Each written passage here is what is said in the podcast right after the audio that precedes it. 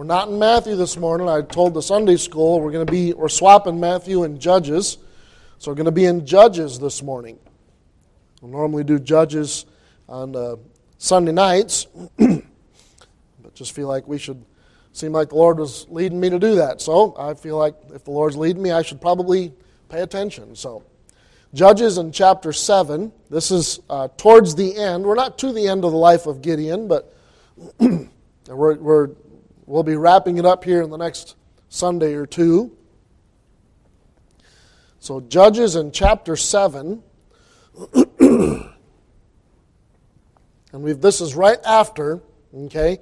We've got the Lord has separated out, the whole bunch of people showed up about around 33, 35,000 people. The Lord weeded out, it was just down to 300, and Gideon and uh, many, of those three, many of those others uh, either returned to base camp, some of them may have returned home. Uh, my own belief is that they, they basically stayed in camp while the others made their way for the first attack, uh, just because that's just my own opinion, but uh, for those of you who are even interested.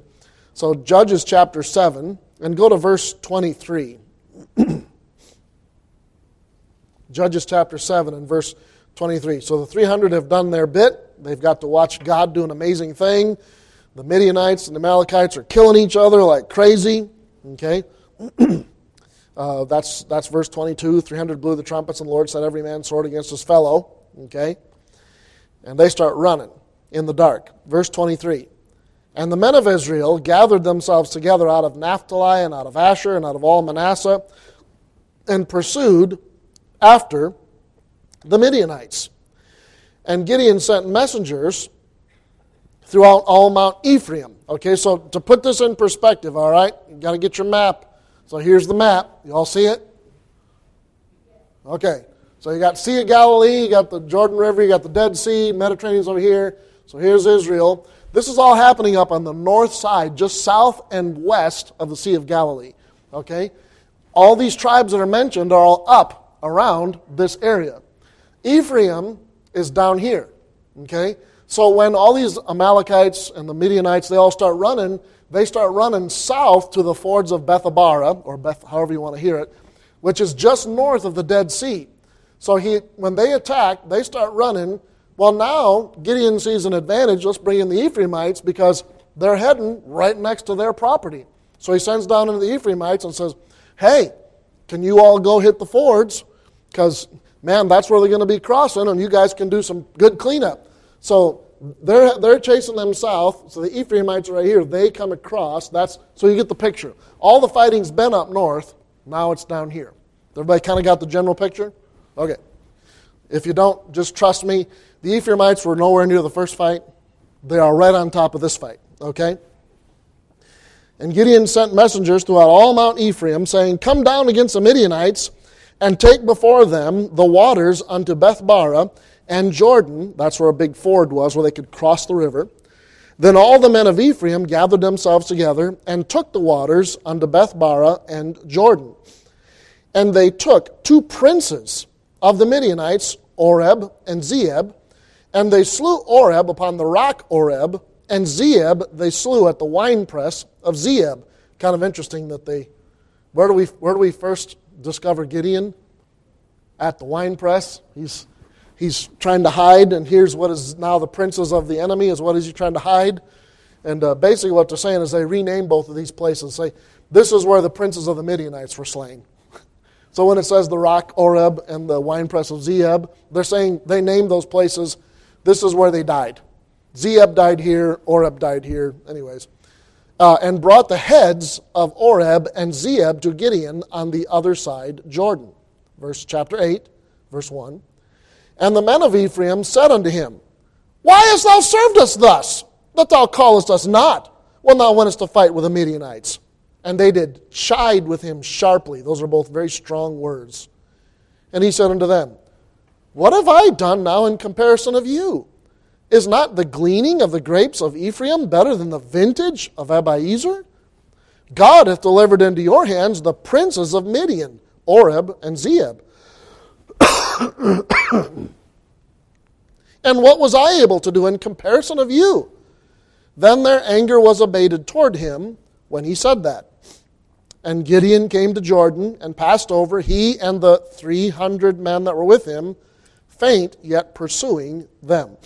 And uh, we'll be preaching on that here before too long, faint yet pursuing. Great message there, and it's just been in one of the national GIBF meetings, used this as, a, as their theme, faint yet pursuing. But So, Gideon's dealing with the men of Ephraim.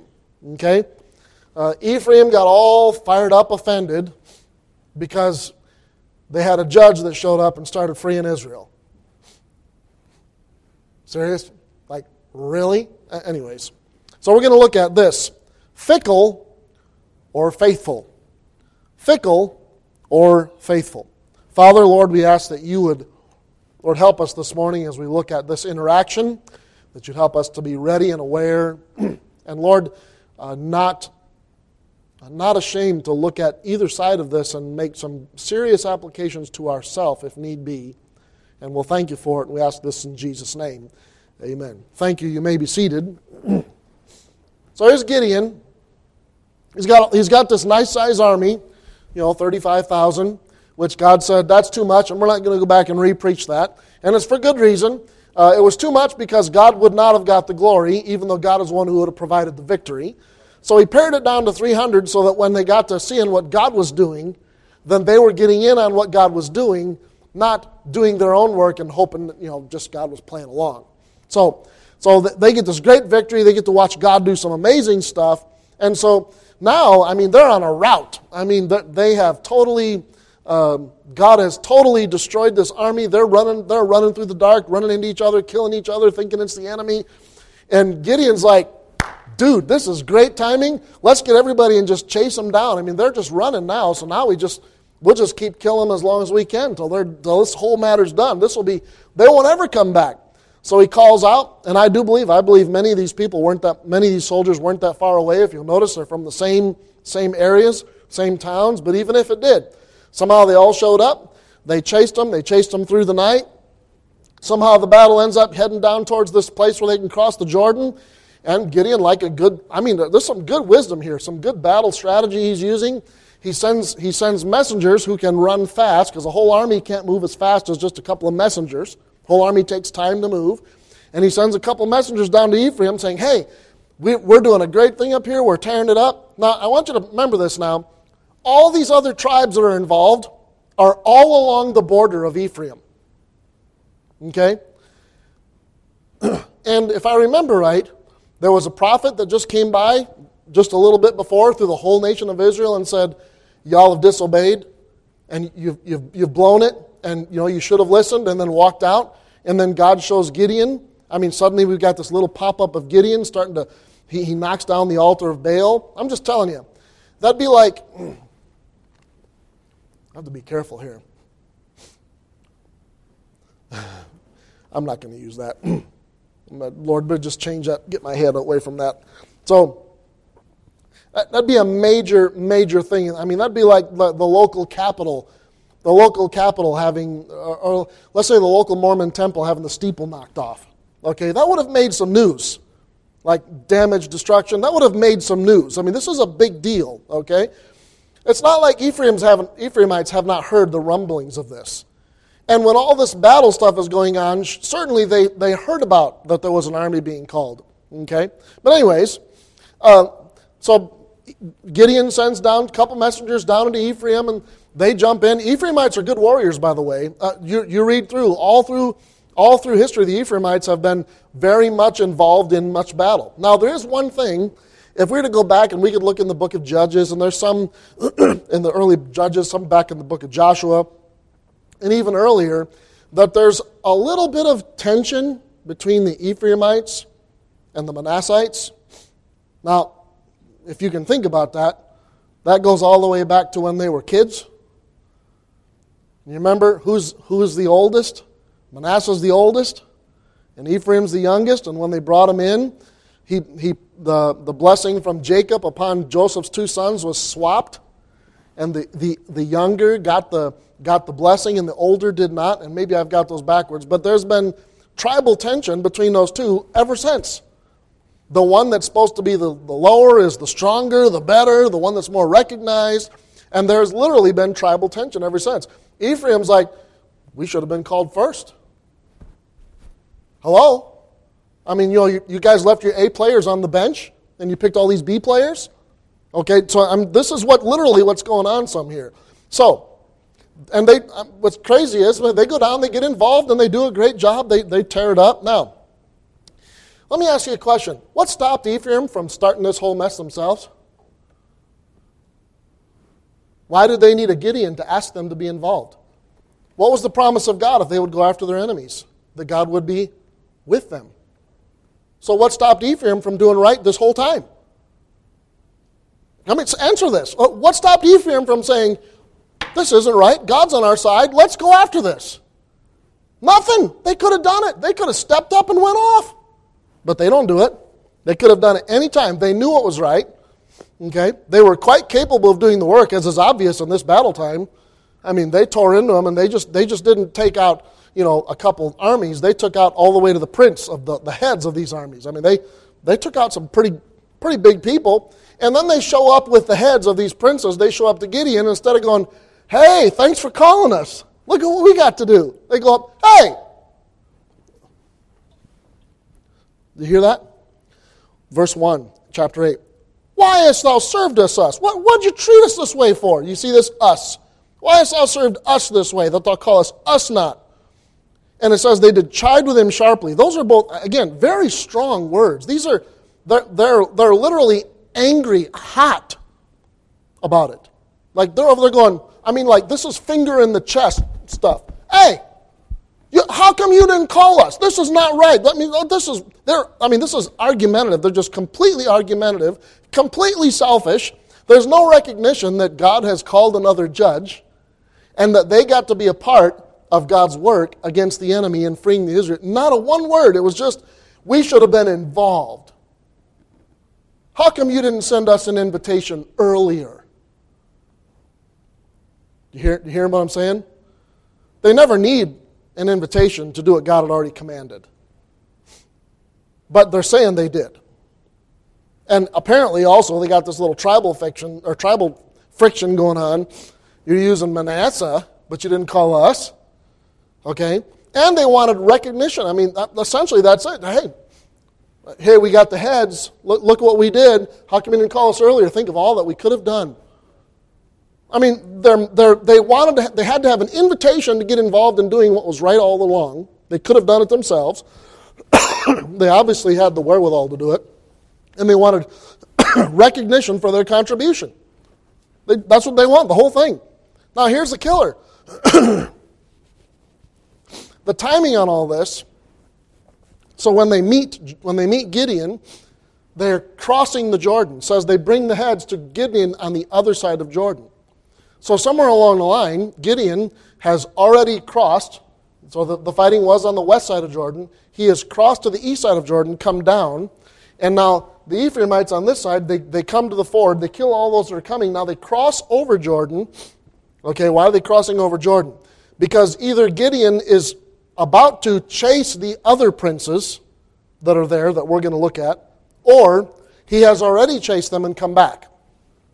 Okay? But We're not left with any other options. They, he either already has done this work, which I don't think so because of the way, the way forgive me, the way he describes it, he doesn't mention his own killing of the, uh, of the, uh, the, the princes. He says, look at what you've done.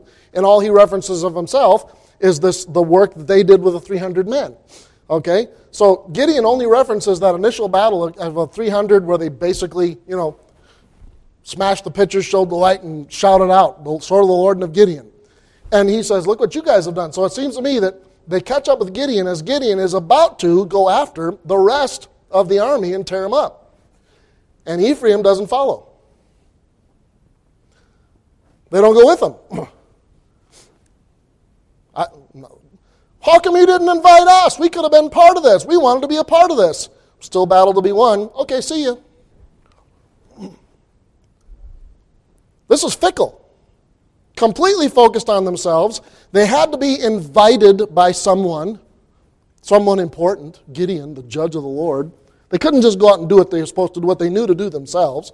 And then they stop fighting when there's still fight to be done.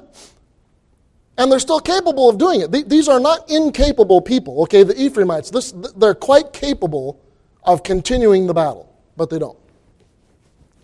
It's all about how it makes them look. Fickle. Fickle means changing, which is obvious here. Yay, let's go fight them. How come you didn't call us? We're not going to go with you. changing, volatile, hot blooded. Does that sound like the Ephraimites? That's fickle.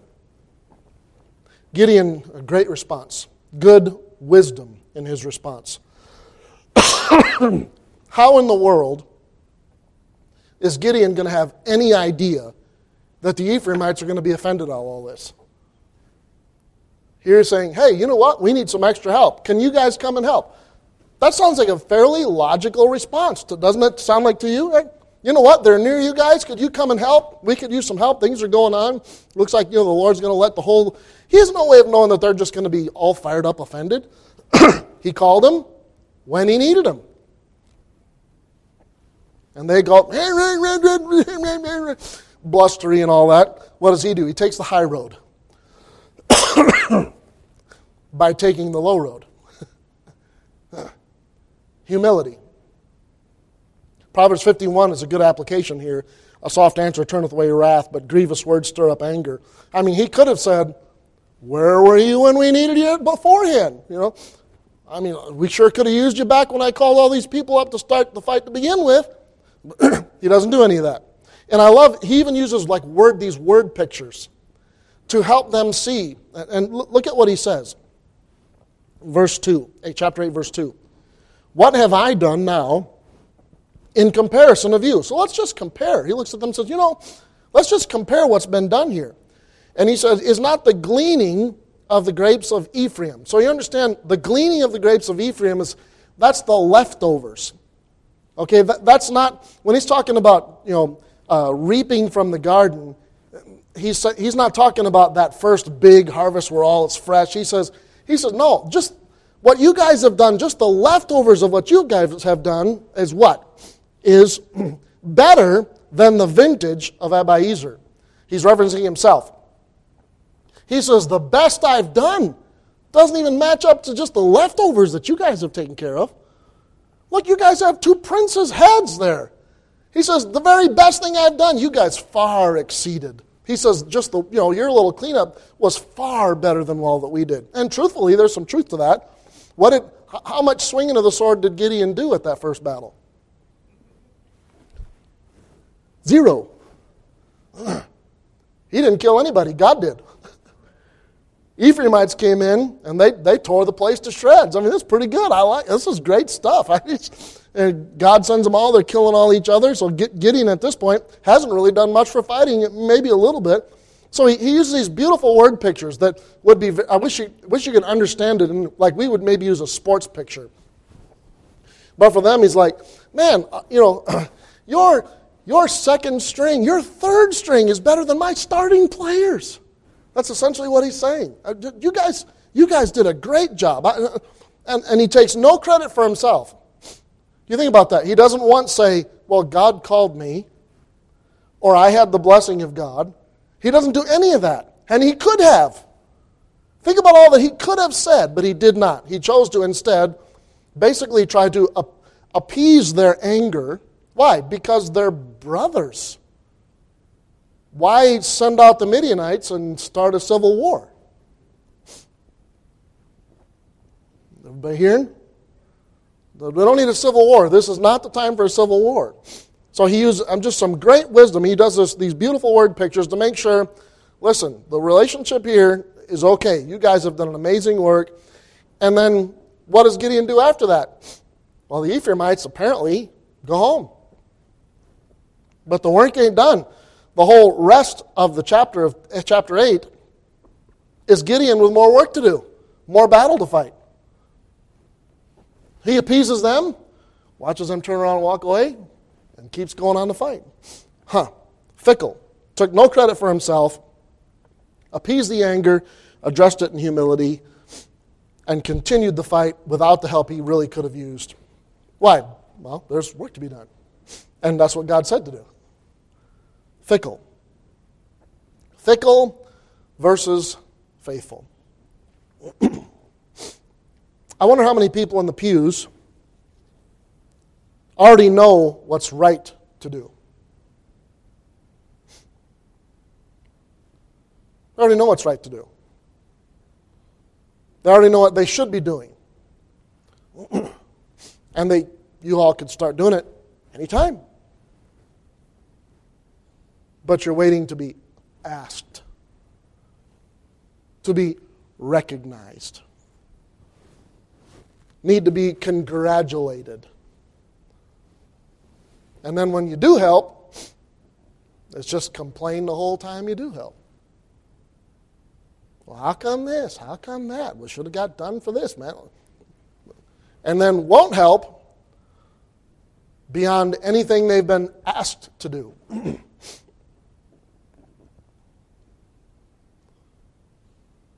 well, we still got a little bit of cleanup. Oh, no, I've done my part.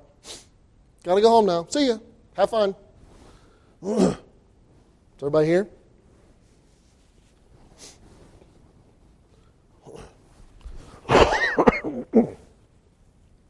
Fickle. Well, nobody's ever asked me to help. Did you see that there was a need for help? Hello? or walk in the back door. Can't believe it. People say they clean every Friday, and I see a piece of trash. On, um, what do you do with a piece of trash that's on the floor? You pick it up. Well, I, I, know, I know somebody that really needs, really needs to hear the gospel, and the preacher says he knocks on all the doors. I'm sure he hasn't knocked on that door. I mean, preacher, he just needs to go and knock on that door, or somebody, maybe Chester. I should tell Chester. uh, you don't have a Bible? You don't have a testimony? You don't have feet that can walk across the street and knock on a door? Hello?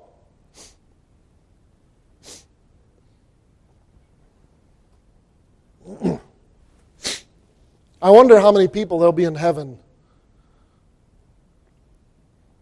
Be like, God will be lifting them up in our eyes and in our minds. If I could picture this, and I, I'm, I'm probably stepping out of the bounds of what's real here, but I wonder how many people that God will look at.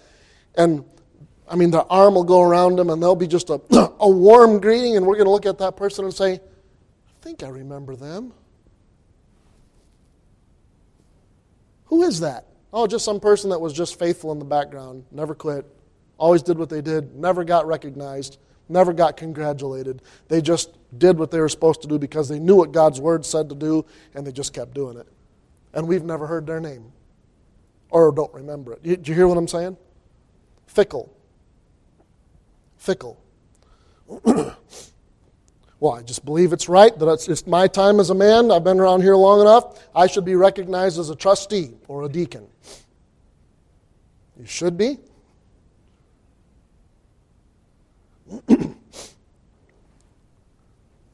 Man, I, I, have served here so long, you, you think at some point somebody around here would recognize how much that I have invested here.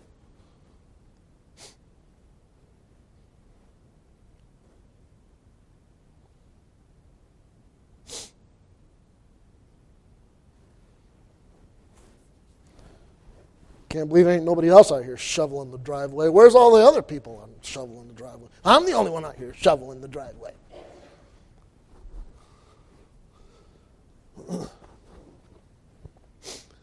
Or we could be like Gideon, faithful.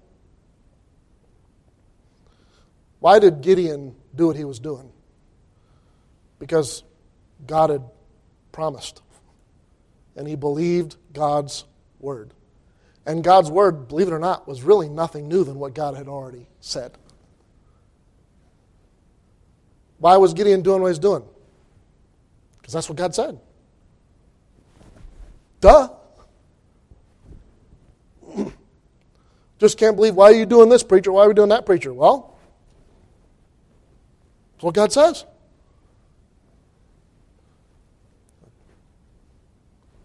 Well, there's better programs. There might be, but that's what God says. Just believe God's word. They work, because God is already doing a great work and they just want to be a part. Realize that God's the one who started winning that battle for Gideon. Do you know that God is, He wants to and is doing a great work in Jerome and in the world? And you can be a part or not.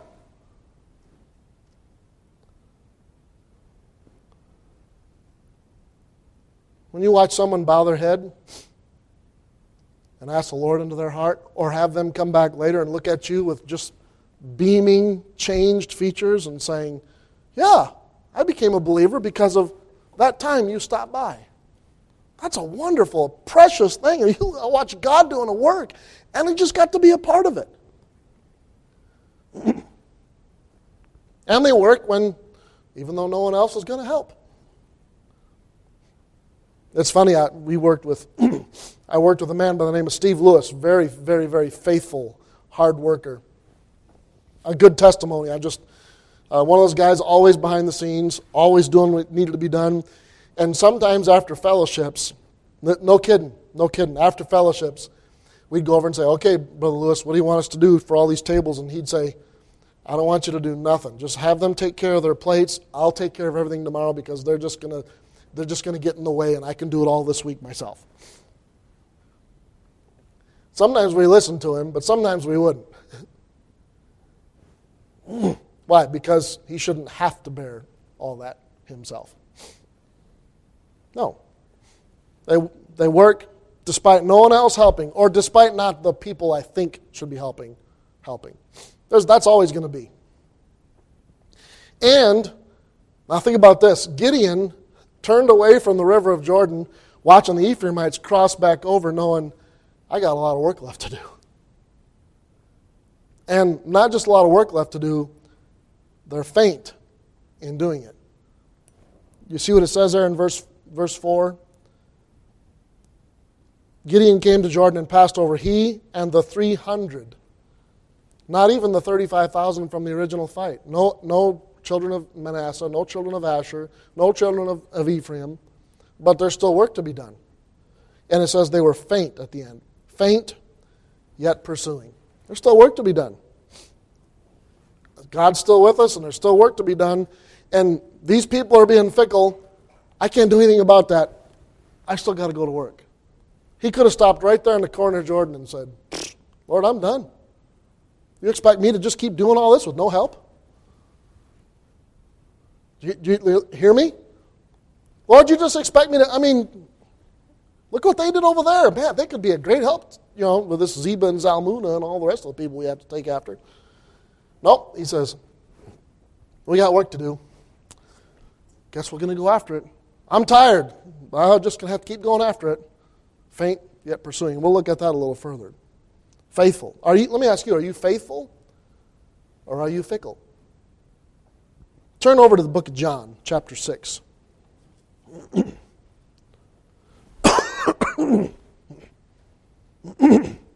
the book of John in chapter 6. There's a great transition in Jesus' ministry that happens here in John chapter 6. He has huge amount of people following him right now, just many people that called themselves Jesus' disciples. I mean, just Wherever he went, there's this massive, massive entourage. And I'm not talking about the disciples, I'm talking about probably hundreds of people that are following him around. but he begins to teach some things in chapter 6 that they seems a little harsh to them. He starts talking in verse 50, 52, 53, 54 about eating my flesh and drinking my blood. and uh, they just don't understand it. They don't understand what he's talking about because they can't understand that Jesus has to die on the cross. He has to give of himself, of himself to die. And it says in verse 59, These things said he in the synagogue as he taught in Capernaum. Many, therefore, of his disciples, when they heard this, said, This is a hard saying. Who can hear it? When Jesus knew in himself that his disciples murmured at it, he said unto them, Doth this offend you? What and if ye shall see the Son of Man ascend up where he was before? It is the Spirit that, in other words, what if you see him leave? Not here to establish kingdom. What if you see him leave? It is the Spirit that quickeneth, The flesh profiteth nothing. The words that I speak unto you, they are spirit, and they are life. You should have been listening to my teaching. It's not my physical presence that you need. What you need is to hear my words and believe my words. Verse 64. but there are some of you that believe not. For Jesus knew from the beginning who they were that believed not and who should betray him. And he said, Therefore, said I unto you, that no man can come unto me except that were given unto him of my Father. From that time, many of his disciples went back and walked no more with him. Does that sound fickle? But we're not left with that. we also find the faithful. Verse 67. Then said Jesus unto the twelve. That's like Gideon's 300. It's the ones he started with. and he says unto them, Will ye also go away? Then Simon Peter answered him, Lord, to whom shall we go? Thou hast the words of eternal life. And we believe and are sure that thou art that Christ, the Son of the living God. You know what the difference is between fickle and faithful? Fickle people always have to, they're always concerned about what men think. And faithful people, they can't imagine doing anything but just following God. Do you hear me? Doesn't matter what others are doing. it doesn't matter what others aren't doing. It doesn't matter that they're tired. It doesn't matter that there's a lot of work left yet to do. It doesn't matter that nobody's patting them on the back. It doesn't matter that people are hollering at them for a good work that they've been trying to do.